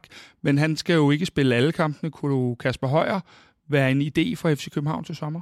Ja, det synes jeg da. Absolut. En rigtig god idé. Øh, så har vi i januarens transfervindue flyttet kraftigt med Jakob Brun Larsen, øh, som nu er røget til Anderlecht og mildest talt ikke præsterer dernede. Kunne Jakob Brun Larsen vende snuden hjem til sin øh, favoritklub i Superligaen, FC København? Nej. Den, den skal vi lige huske bagefter, den der. Ja. Øh, så er det jo sådan, at vi mangler, vi mangler mål, og vi mangler specielt mål for de yderangriber, der ligger lige pt. ved siden af Jonas Vind. Øh, vores gode gamle ven Benjamin Verbic er røget ud i kulden i Dynamo Kiev, har en tæt relation til byen og klubben. Øh, kunne han være en mulighed? Ja, det kunne han vel egentlig godt. Så har vi to tilbage, og det er jo, øh, det er jo to af de ting, som, øh, hvor jeg ved, at vores lyttere kommer til at spidse ører nu. I januar måned var, øh, var der i givet fald kontrakt, eller kontakt mellem øh, FCK's bagland, skyde på det William Kvist, og Andreas Cornelius, som ikke synes, det var utopisk at vende hjem til sin øh, danske klub. Kunne Andreas Cornelius være en mulig øh, signing for FCK til sommer? Ja. Og så kommer den sidste, og, og nu erkender jeg, at jeg smider alt fagligt over bord og tager min øh, fan-kasket på, øh, binder halsterklædet og spørger her. Vi har en spiller, der lige er blevet far, har tjent gode penge, kunne ønske at komme hjem, mens han stadig kunne bidrage. Jeg ved ikke, om du ved, hvem jeg tænker på allerede. Men, jeg, har, jeg har en idé. Ja, øh, mange af os kalder ham kongen af København. Er det, er det et år for tidligt med Thomas Delaney, eller er det noget corona og faderskab og så videre, vi måske kunne have et håb omkring? Jeg tror, det er et år for tidligt. Hans kontrakt måske udløber, to. Ja, måske to. Ja, hans kontrakt udløber næste sommer med, med Dortmund, øh, men man må også bare sige, at han har relativt god succes dernede. Og er ja. på en høj, øh, høj hylde. Ja. Spiller det rigtigt, så det, det tror jeg er lidt for tidligt at, at tænke på et FCK-comeback. Det øh, har vi faktisk også tænkt, men øh, den skulle selvfølgelig med. En af de ting, der øh, jeg stussede over, var, øh, at du øh, var afvisende over, omkring Jakob Brun Larsen. Og det var ligesom fordi, at øh, den lå ret meget til højre benet i januar, og blev lejet ud til en belgisk klub, og de gider ikke rigtig bruge ham i Hoffenheim, og i Anderlecht blev han, han blevet flået ud flere gange. Hvad er grunden til, at du sådan øh, siger nej der? Jamen, det er jo lidt med, med spilletid at øh, nu har han så i andre lægter, sådan som jeg kan se det, jamen så er det lidt en halvleg og så ud, og så starter man ude, og så kommer man ind, når der er spillet. Jeg går ud fra, at hans agenter trods alt har arbejdet på, at det var vigtigt, at han kom ud og spille fodbold, for det har han ikke gjort i Hoffenheim, siden han blev købt, øh, velvidende for et stort beløb. Så jeg har sådan lidt, hvis man skal tage nogen, så skal man jo, må, det er jo ikke for at sige, at jeg synes, han er en rigtig fin spiller, det skal jeg lige sige, Jakob Brun, men jeg tror også, at vi måske skal vælge nogen, der ikke har alt for mange splinter, som måske kan bidrage lidt til, til festen, og jeg, jeg tvivler lidt på, at det er ved at være lang tid siden, han har spillet. Øh, de gør, hvad de kan, men som du siger, han har ikke spillet Hoffenheim. Nu har han lejet ud. Med mindre der er noget, der ændrer sig helt radikalt i forhold til det, så virker det som om, der er en træner dernede, der har sagt, jamen det gik ikke. Øhm, og han er jo en rigtig, øh, rigtig, rigtig fin spiller at se på hans, på hans gode dage, men til sydenlandet, så, så er det jo nu jeg tænker også, at han, man blev købt for det beløb i Hoffenheim. Man har fået de chancer, man skulle have. Han har måske været ramt lidt af skader, og jeg skal ikke komme, så, så godt kender jeg ikke casen. Men, ja, det, men det var derfor, jeg sådan skråsikkert kan sige, med mindre der sker noget, noget med, at han kommer til at spille for andre læg, så, så, så, så tror jeg ikke, det er interesse for FCK. Man kan også sige, at øh, lige nu har vi jo en case, der hedder Victor Fischer, som vi lige har siddet og debatteret. Man kunne jo godt, i hvert fald for mit vedkommende, få nogle vibes, der hed, om det var Victor Fischer 2, vi så fik hjem, der skulle hentes op af, af, af, af soveposen og, og til at præstere igen. Og det har vi jo som klub ikke råd til, fordi efter sommerferien er der jo ikke nogen der er ikke flere undskyldninger. Det er, der er kun en, der tæller. Det der. Ja, det er derfor, jeg tror også, at det bliver, bliver nok et nej. Altså, jeg tror, det var lidt op at vende. Jeg ved ikke, hvor tæt på det har været, hvordan, hvem man, man fik hjem, og hvordan og hvorledes. Jeg ved, at de, de gør det deres alt, hvad de kan ind i, for at få, få nogle, nogle gode spillere. Og, og lidt igen, du spurgte også om Duelund, så siger jeg ja. Men jeg må også sige, når jeg ser, det er jo virkelig begrænset, hvad han har spillet. Hvis man tager et kæmpe talent, der kommer ud, Øhm, han har vel egentlig bare, ja, jeg ved ikke, altså det har virkelig været begrænset, jeg kender det ikke, men, men det er ikke mange kampe, han har spillet. Er det ikke efterhånden ved at være tre år, han jo, har været væk det er nemlig det. I, i Rusland, og det er jo sådan lidt, jamen han har da sikkert tjent gode penge, men han har ved Gud ikke spillet meget.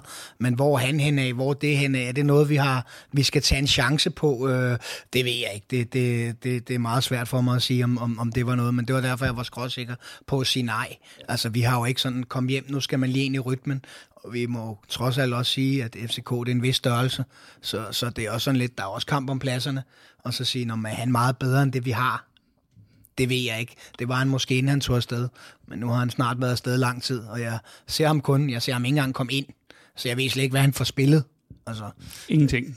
Ja, altså, ja. Så, så det var sådan lidt spørgsmål på det. Ja. Øh, Ronno lidt det samme. Du spørger, øh, hvordan og hvorledes. Han har en fin kontrakt, men har jo heller ikke rigtig spillet. Han er jo, nu spiller han, men mangler, altså jeg ved ikke, nu har ham Færman vel skadet, men han har jo ikke vist sig at komme på noget som helst. Altså han stod i starten, og så køber de trap hjem i, i, i Frankfurt, og han har været god, men nu er der også bare gået mange år. Altså jeg ved godt, de bliver udtaget til landsholdet, men de spiller jo ikke i deres klubber. Altså, nu har han spillet nogle, nogle kampe, men så kom den anden tilbage, og så stod han heller ikke der. Og hvad skal der ske efter? Øh, kommer han hjem? Men der er der ingen tvivl om, at det er et, et, et, et, et talent på målmandspost, men, men det er jo også sådan lidt, men er det bedre at er, er, er Grydebust ude, eller nu har Kalle stået et par, hvad gør man der? Nu kan man se, i Midtjylland var der lige pludselig en rokade. Ja, man altså man kan jo sige, jeg, jeg har ikke fulgt øh, Grydebust, jeg ved, at Kalle har gjort det rigtig godt, og det er efter min overbevisning fuldt fortjent, han står. Nu har der også været sådan lidt, man er jo ikke bedre end, han har jo også vist lidt svaghedstegn, så det kan da også godt være, at det lige pludselig bliver en, en rokade der, så jeg ved jo slet ikke, om vi mangler noget på, på målmandsposten. Jeg tror ikke, det har været nemmere at skulle sælge Grydebust. Nu har vi haft efterhånden, hvad er det, tre vinduer, tror jeg. Ja, han er ikke røget endnu, nej. Han er der jo stadigvæk, ja. så et eller andet sted, så A, så har han en rigtig god løn, og B, har der ikke rigtig været nogen velvidende. Han fik jo det gyldne bur to gange i OB, og har da vist, hvad han kunne, men det har så ikke lige været... Han har jo ikke rigtig fået slået igennem i FCK. Man kan bare sige, at nogle af de cases, vi har taget op, øh, går jo også på, at det var nogle af de det gamle FCK. Altså det var jo en ståle klassik, at lige så snart de var solgt for Superligaen, så spillede de et halvt til et helt år ude i, i Europa, og så øh, kunne vi få lov at købe dem, for det kunne vi ikke altid, når de var i Superliga. Nu vi skal vi jo også vende os til os alle sammen her, at, at det er nye folk, der sidder for bordenden, så at det kan også være nye tanker og nye idéer, og som du meget rigtigt siger, ud fra mit perspektiv, så skal vi måske heller ikke blive ved med at hente folk, der har splinter bag i øh, til de forskellige pladser, som vi skal bygge op. Ja, jeg vil i hvert fald sige, at man skal i hvert fald være meget påpasselig med det at vide, hvor det er. Det kan være meget svært at se, om der er en, der træner godt, men hvis du ikke kan se ham spille, så der, der kan man jo ikke, der er vi jo ikke, så kan man jo ikke komme ind, og så hvert år, så ender det jo også bare med, at man ikke er bedre end dem, der er der, og så spiller dem, der er der, og så er, det så, så er vi kommet lige langt. Så, så jeg tror, man, der må, der må være nogle andre hylder, og det har vi jo, det har jo FCK jo vist igen, kan man jo sige, med at kunne lege Lea og sådan lidt. Det, man tror jo ikke, altså så ser man det, så er det jo, så er det jo rigtigt nok jo. Så det, der kommer jo nogle overraskelser en gang imellem, så må det ikke også, at, at, at PC også kommer ind og kan... Har lidt i ærmet. Ja, det, ja. Det, det, det, kan man aldrig sige, og i forhold til, til Hausner, synes jeg, at han er en fin, fin spiller, men det kommer jo an på, hvad der sker. Nu har vi en ung mand i Victor spillende dernede, øh, Nielsen, og et eller andet sted, så skal man jo også som ung have et eller andet at læne sig op af. Øh, og jeg, jeg kunne ikke forestille mig, hvis han ikke bliver solgt, at man så tager en ung spiller, selvom det er over for, for AGF. Øh, der, der, der tror jeg, at vi, vi, vi trods alt øh, kommer til at sætte overlæggeren lidt højere. Nu, øh, et af navnene på listen er jo et navn, der godt kan få FCK-fans hjerte til lige at hoppe en ekstra gang. Øh, Cornelius, øh, svarer du, at det, det svarer du et, et tøvende ja, ikke et klart ja, men, men det kunne være en mulighed? Hvorfor? Ja, altså, han er jo FCK og, og vokset op, og det er jo sådan lidt, han har jo gjort det fint, men jeg kender jo ikke helt, nu har han jo efterhånden været ude nogle, nogle år, på godt og ondt, øh, men spiller så lidt mere i Parma, og har jo også haft hans, hans skadeshistorik, den er jo også sådan lidt, at han er lidt ude, så scorer han lige to vilde mål, man ser i sporten, og så er han ikke med næste gang, og heller ikke næste gang igen, så er der lige kommet en, en lille forstrækning, eller så kommer han tilbage, og så sidder han lidt på bænken, og så, så lidt der måske, jeg ved ikke hvor, men jeg, jeg tænker, han har haft nogle gode kontrakter, og, og og tjene ja, den, godt, så den det var derfor. Han vel allerede ja. lavet i, den havde han vel allerede lavet i Cardiff dengang. Livsopsparingen, kan man sige, ikke? Jo, jo. Ja, så. Nu var det jo så heller ikke så lang tid, han var der, Nej. men generelt så har han jo måske fået nogen med. Jeg, jeg kender ikke helt, hvordan var ledes, men jeg, jeg siger sådan, jeg ved bare, det er jo en FCK-dreng, som, som var sådan, og så siger man, hvornår man, man mættet på at, og har været ude, eller hvis muligheden opstår, og kan det økonomisk lade sig gøre, og der, der ved jeg jo heller ikke, men, men jeg, jeg tænker, at han også har, har tjent en god skilling, og måske godt kunne forhåbentlig tænke sig at komme hjem. Det vil da være, i hvert fald være en, der vil være en håndfuld også inde i boksen, nu når vi snakker om, Præcis. Om man, man kunne sige. det. Og man kan sige, at han har jo en succesfuld øh, tilbagekomst til FCK, øh, hvor det jo faktisk, øh, bortset fra selvfølgelig en skade, øh, så gik det jo faktisk rigtig, rigtig godt. Kasper, hvorfor tror du, at corner kunne være øh, et, real, altså et realistisk scenarie? Jamen, det er lidt egentlig de samme parametre, som Michael siger, at, øh, at, øh, at tiden ved at være der, øh, har man været ude og opleve de ting, man skal. Øh, jeg kender jo ikke hans private situation heller, og øh, hvad hedder det? Jeg tror bare, at, øh, at der er en god mulighed for, når det er, at de havde talt sammen i januar, og at han ikke var afvisende, så tænker jeg, jamen, det, det er jo i hvert fald et første skud hen imod at, at lave en aftale. Og så tænker jeg, at nu har to opset, hvad han har, og nu øh, står det i hvert fald for mig, og kan jeg høre fra Michael også, endnu klarere, at vi godt kunne bruge øh, manden i boksen. Og, og derfor ser jeg det da som værende et, et okay realistisk scenarie. Men er der en kabale, der skal gå op i forhold til, nu er der selvfølgelig det økonomiske aspekt, der er alle mulige andre ting, som er jo svært at spekulere i, om, om FCK har råd, og det kommer også an på, hvor han er hen, men er der en kabale i, i noget vildtjek, skal skydes afsted først, eller er det, kigger man ikke sådan som klub, så siger man bare, vi, vi skal have det. Oh, jeg tror at man kan jo ligge, vi har også Kaufmann, ham må og vi Kaufmann, jo ikke glemme, ja, han ja. kommer også tilbage, ja, han har jo ja. også spillet hans kampe, ja, og, ja. Øh, og så, så et eller andet sted, så er der jo en kabale, Altså, du kan jo godt have et ønske, men der er også nogle ting, der skal kunne lade sig gøre den anden vej. Sådan, sådan er det jo. Altså, så, så det tror jeg, at der er en kabale, det er du da helt ret i. Det er jo ikke sådan, vi kan jo ikke bare have, så kommer alle jo vi kan jo også kun spille med en op på toppen, hvis vi siger, at Vind skal spille bagved.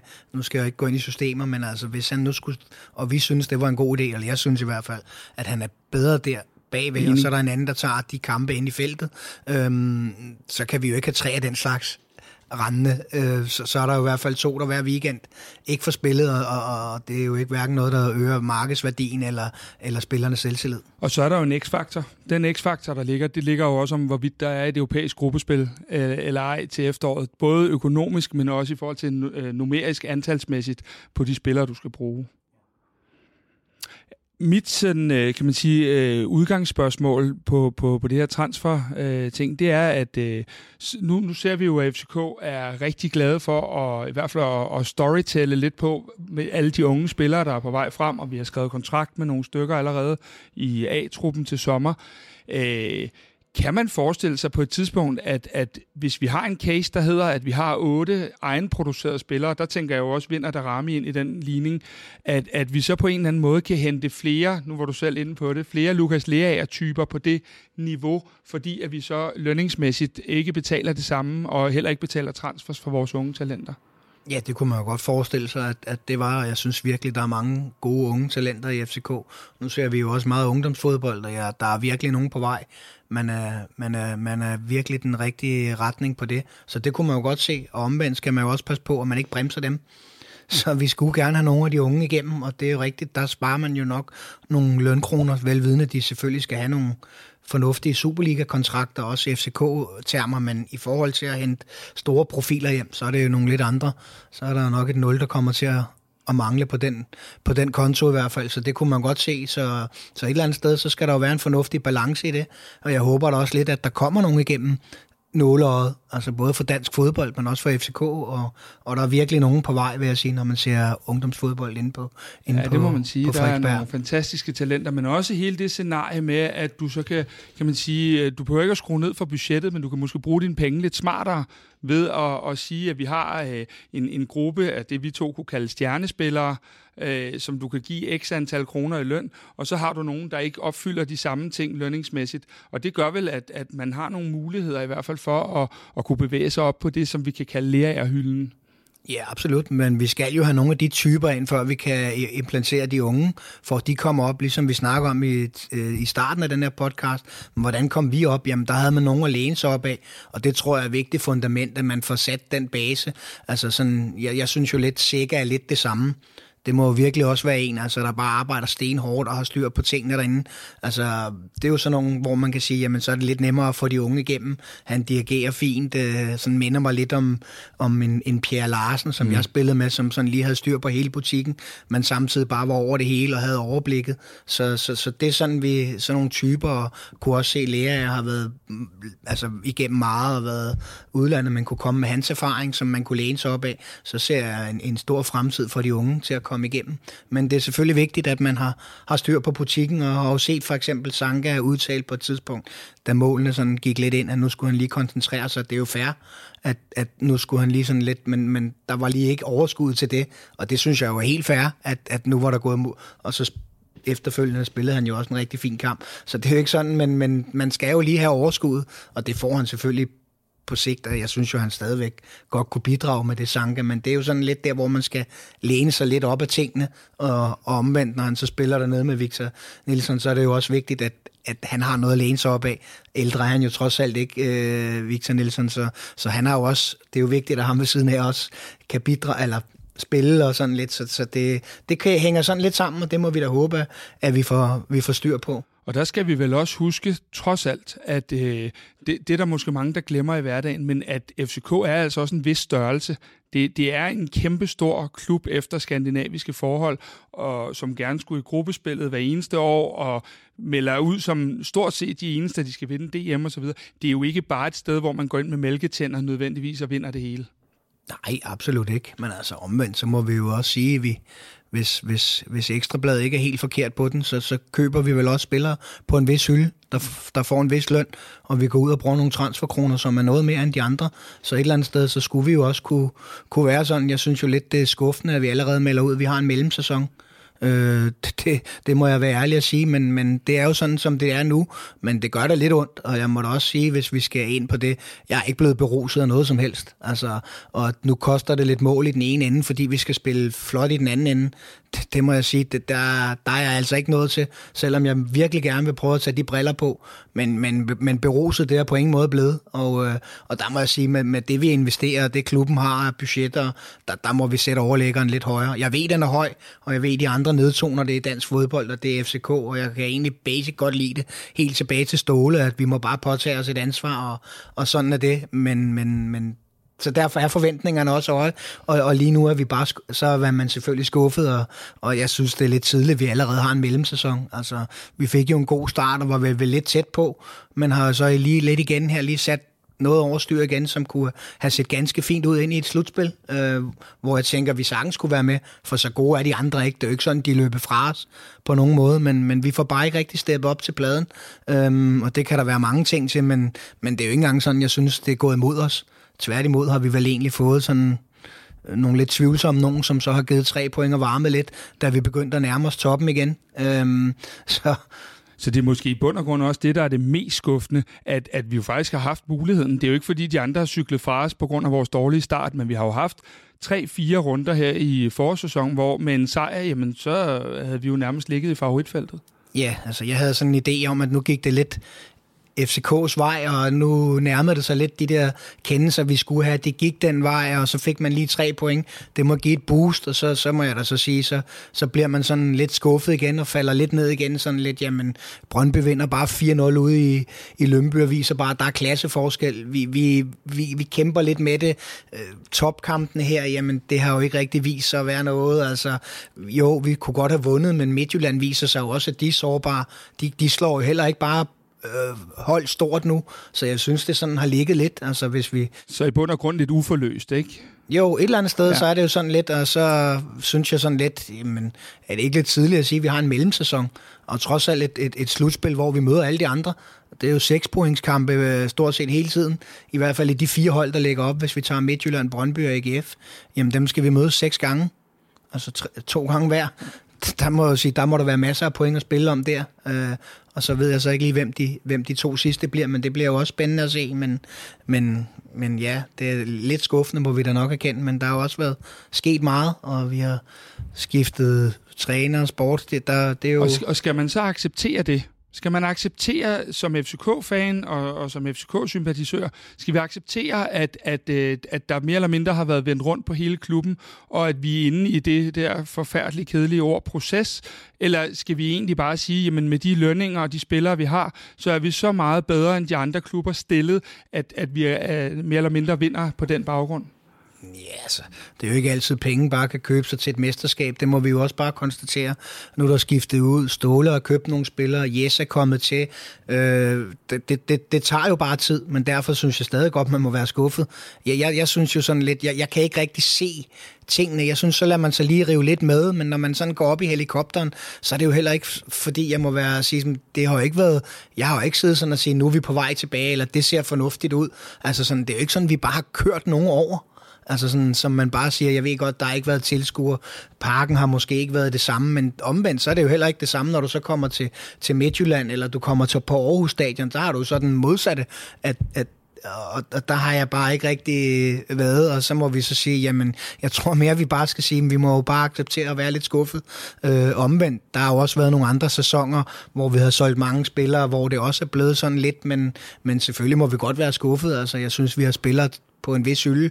Øh, vi må bare håbe, at vi kan hurtigst muligt få det til at fungere, og, og vi må bare konstatere, at det har det ikke indtil videre i et, et længere stykke tid, sådan som jeg ser det. Vi, vi fyrede jo Ståle, eller FCK fyrede jo Ståle, øh, og det, det har jo gjort, at vi, at vi nu sidder her og, og taler om helt nye systemer, og hvad skal man købe til det, og Jes Torup, og du er tydeligvis ikke beruset, øh, hvad hedder det, det fodbold, du har set endnu for Jes Torup. Var det en fejl at, at styre, fyre Ståle? Jeg ved eller? ikke, om det er Jes Torup, det er vel basic det hele. Det er jo ja. også spillerne. Han kan jo godt have sine idéer, men hvis det ikke bliver fuldført derinde, eller vi ikke sætter os, eller kører det pres, så de andre ved, når de kommer i parken, så bliver de bare overfaldet, så de næsten har lagt sig på ryggen. Altså, det er jo ikke sådan, så det jo ikke, det er jo ikke sådan bare at sige yes, det er jo ikke sådan, man bare lige gør det fra dag til dag. Han kommer jo også ind og må tage de spillere, der er. Så det er sådan, jeg synes, det, det er det hele, egentlig på en eller anden måde. Men, men nej, jeg synes ikke, vi spiller det der, hvor vi bare kommer blæsende, og nogle af holdene bare tænker, wow, det var vildt lige at ramme parken med eller uden tilskuer, men alligevel det der sådan, det, der synes jeg ikke, vi har været nu. Altså, jeg synes næsten alle hold kan spille med os. Og man sidder sådan og tænker, wow, nu må vi bare lige snart sætte den op i anden gear. Altså, så vi lige får sat det der på plads, hvem der bestemmer herinde. Men det kunne de jo også til sidst under Ståle, ikke? Så altså, var, det, var det rigtigt for FCK? Og nu skiftede de jo retning, og de fyrede træneren, og de ansatte en ny, og, og, og der er et helt nyt staff omkring. Synes du, det var rigtigt, at, at, at man skulle gå til den yderlighed at fyre Ståle og, og, og skifte, ja, skifte jeg, hele? Jeg kender jo ikke til alle parametre. Altså, jeg ved jo, hvad, hvad Ståle har stået for. Jeg har altid haft respekt for, når han kom ud. Han har altid stillet sig op forrest og sagt, jamen, ved FCK, vi skal levere det her, det er ikke godt nok, eller da vi tager 3-0 i OB, sådan har han jo altid været. Men om det ene eller den anden bevægegrund, det må de jo have haft deres, øh, deres idé om, hvordan der var ledes, men et eller andet sted var det jo Ståle, der har handlet ind og købt de spillere. Han var jo manager og, og, og stod jo for det. Omvendt så stod han jo også på mål for det, og i sidste ende så er det jo så det, der så har kostet ham, at han så blev fyret i FCK. Sådan er det jo med, at det har man Altså som William så sagde, om man ikke havde set kampene i. 20, altså, ja. Det var et eller andet sted måske meget godt sagt, og omvendt så var det jo sådan, så man blev mål igen på resultater. Ja. Omvendt har jeg også set Ståle, hvor vi før har været nede, men hvor man så har fået vendt det igen.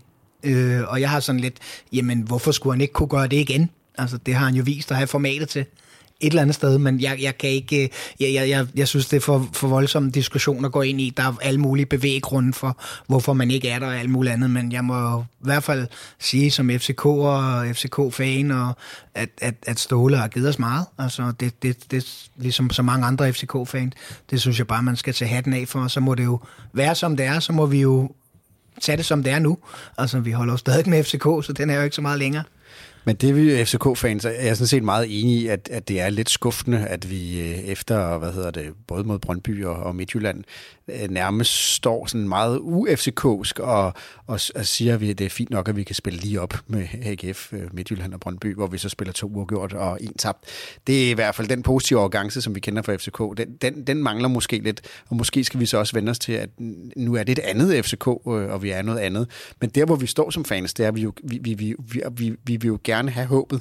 Øhm, og hvordan ser du, nu, nu er du ikke beruset af det spil, der er lige i øjeblikket, men kunne du godt se øh, et, et godt spillende FCK-hold komme ud af den konstellation med de trænere og de spillere, hvad der ellers måtte komme med tilkøber og, og frasalg, sådan over de næste par år?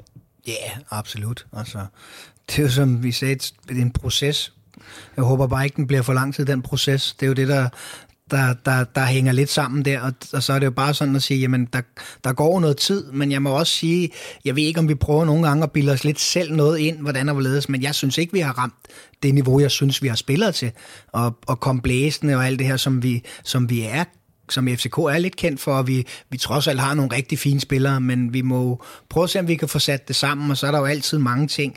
Jamen, så bliver Bøjle lidt skadet, og du ved, så kommer han tilbage. Der er ingen tvivl om, at, at, at man også har været ramt på nogle nøgle positioner, men, men det er alle hold jo et eller andet sted. Og der synes jeg jo så måske, så dem, der står i anden række, jamen har det så været, ja, det er jo bare sådan, som det så er. Så, så det er lidt svært at sige, men, men jeg håber virkelig ikke, at processen er for lang. Men, men jeg er klar over, at det tager tid, og man ikke bare lige kommer ind og, og vender det fra dag til dag. Øh, men omvendt, så, vil jeg, så havde jeg da håbet lidt mere. Øh, jeg synes da godt, vi kunne have fået flere point i de sidste par kampe, og set med FCK-briller var vi nok også lidt bedre. Men det er jo ikke sådan, at du sådan siger, at det var helt... Altså, uretfærdigt, og jeg ved godt, de redder en på stregen, og, men, men det var ikke sådan, at, at, at det var kæmpe uretfærdigt. Men marginalerne kommer jo også ofte, når man spiller godt og opsøger dem. Det er jo, det er jo sådan well known, at, at så begynder de der stolpe ind også at komme i stedet for nogle af de andre ting. Så det, det er jo noget, man skal spille sig til. Absolut. Men det var så det, jeg tænkte lidt, det får vi så. Vi er bagud, er det ikke 2-0 mod AGF? og kommer rigtig fint tilbage. Vi får lige en afretning af Bartol, der skyder, og mm. du ved, øh, og, og så kommer vi tilbage og får måske, ja, et straffe til sidst, men det bliver tre point. Jeg tænker jo lidt, det måtte være sådan en, hvor vi virkelig får, får boost, og, og så synes jeg egentlig, at, at, at ballonen punkterede lidt med alle mulige forklaringer på hvorfor og hvordan og hvorledes, men, men, men når du snakker om marginalerne, så er det jo ikke fordi, det er sådan specielt er gået imod os. Nej, nej, nej, enig. Og det er sådan lidt, der, der havde man håbet, det havde givet et boost i stedet for. Øhm, ja. Det var nok det, vi i hvert fald alle sammen troede efter den 3-2 sejr i Aalborg, hvor vi bagud 2-0 ved, ved pausen, at nu kom det boost, foråret havde brug for. Ikke? Jo, absolut. Så vi er jo egentlig også kommet ned i nogle kampe, hvor det har vendt sig og sådan lidt, og det havde man måske bare håbet, man kunne bruge lidt på. Men, men det er så gået lidt den anden vej, må vi nok bare men, konstatere. Men det store spørgsmål er jo selvfølgelig, er, er magtbalancen øh, forandret? Man kan sige, øh, vi så et Brøndby, som var meget magtfuld i dansk fodbold igennem rigtig mange år, og øh, nu er det jo så mange år siden, at Brøndby har vundet et, et mesterskab, at øh, dengang eksisterede Facebook for eksempel ikke engang, som, mm. øh, som vi hørte i en, en udsendelse, vi lavede forleden dag.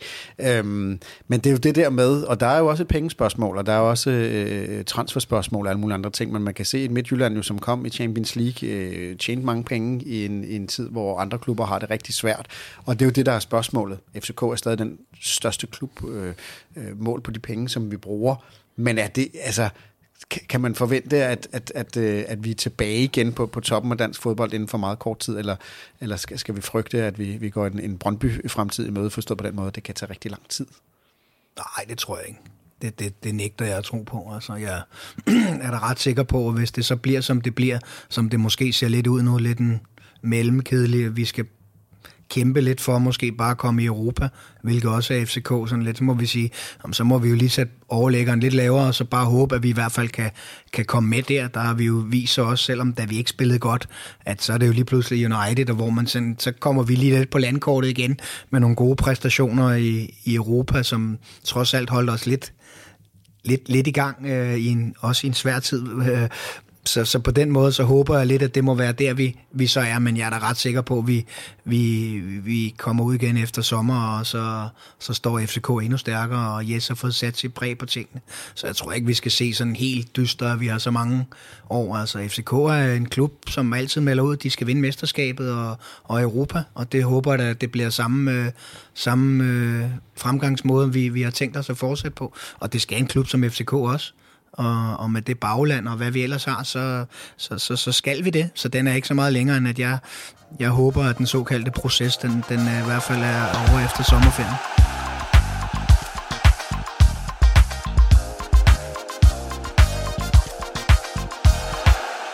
Tusind tak, fordi du hørte med på denne Transfer Special. Husk, at vi også har lavet en specialudgave om talentarbejdet i FCK. Du kan høre et lille uddrag af den udsendelse her. Nu har jeg fulgt øh, med i ungdomsfodbold en del år, og jeg har set mange unge spillere også øh, de forskellige steder. Jeg vil sige det sådan, at live har jeg aldrig set et større talent end Rooney. Øh, hans tekniske formåen er i, i en alder, nu sidst jeg så ham, var han så 14, fordi at, øh, han er næsten lige blevet 15. Øh, en modenhed i spillet, i relationerne og det tekniske færdigheder er helt second to none, og han er på alle mulige måder et kæmpe talent med en lækker, lækker venstrefod, og, og øh, han kan bare så meget, at jeg håber, at vi når at se ham i den hvide trøje på A-holdet på et tidspunkt. Jeg tror ikke, der behøver at gå særlig længe. Reglerne i Danmark er, at man skal være 16 for at, at være med på førsteholdet, øh, og det bliver han til november, og jeg vil ikke blive overrasket, hvis han, han kommer med. Han er jo faktisk kun U17 spiller lige nu, men spiller er rykket op og spiller for U19-holdet. Han har deltaget i øh, både øh, reservekampe og nogle træningskampe nu, og øh, man kan sige det sådan, det er selvfølgelig klart, at hans output på seniorniveau er ikke øh, helt deroppe endnu, når han kun er 15 år, men han er stadigvæk en profil i U19-rækken, når han spiller der. Øhm, og en lille sjov detalje omkring ham, som vi egentlig ikke behøver at komme så meget ind på, så har vi også netop snuppet lillebroren, så vi kan håbe, der er øh, mere x-faktor i vente i de kommende år. Der ligger et link i show notes til hele talentudsendelsen om morgendagens FCK-stjerner. Hvad synes du om vores podcast? Din mening betyder noget for os. I show notes finder du et link til et spørgeskema, hvor du kan fortælle os, hvad vi gør godt og hvad vi kan gøre bedre. Det tager kun et par minutter at svare på, og betyder alverden for os. Giv os meget gerne en anmeldelse i iTunes, eller hvor du end måtte lytte til din podcast. Og husk, du kan også tilmelde dig vores nyhedsbrev og vores FCK-debatgruppe på Facebook. Der ligger links til begge i show notes.